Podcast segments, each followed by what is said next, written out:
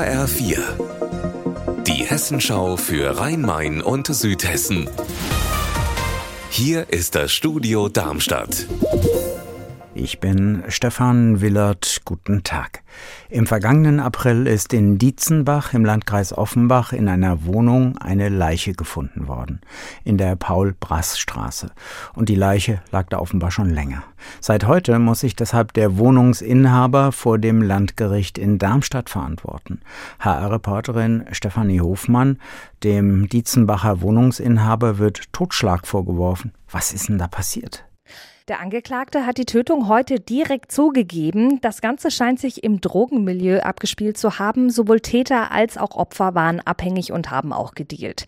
Der Angeklagte behauptet, das Opfer sei bei ihm in der Wohnung gewesen und habe ihn plötzlich im Schlaf mit einem Messer bedroht. Er habe sich gewehrt, das Messer entrungen und dann selbst rund 20 Mal zugestochen. Dann habe er den Toten unter dem Bett versteckt und sei nach Frankfurt geflohen. Die Leiche wurde erst über eine Woche später entdeckt. Die Luft in den Städten wird offenbar besser. Die Stickstoffdioxidwerte in Frankfurt, Offenbach und Darmstadt sind weiter runtergegangen. Das meldet das Hessische Landesamt für Naturschutz, Umwelt und Geologie. HR-Reporterin Petra Demand, in Darmstadt ist denn die Luft auch wirklich sauberer? Naja, Offenbach und Wiesbaden zum Beispiel sind mal ziemlich gut dabei. Maximal 32 Mikrogramm Stickstoffdioxid pro Kubikmeter Luft im Durchschnitt. Aber man muss da auch ein bisschen genauer hingucken. Zum Beispiel diese spezielle Passivsammlermessstelle in der Darmstädter Hügelstraße, da direkt am Tunnelausgang. Die liegt im Jahresdurchschnitt jetzt nur noch bei 38,5. Aber guckt man nur auf den Mittelwert vom Juli, dann sind wir schon wieder bei fast 45, also deutlich über dem Grenzwert.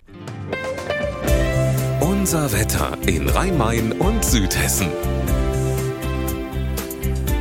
Am Nachmittag lockert sich die Wolkendecke über Südhessen immer mal wieder so ein bisschen auf. Trotzdem kann es weiter Regen- und Graupelschauer geben. Die Temperatur in Neu-Isenburg bei 6 Grad.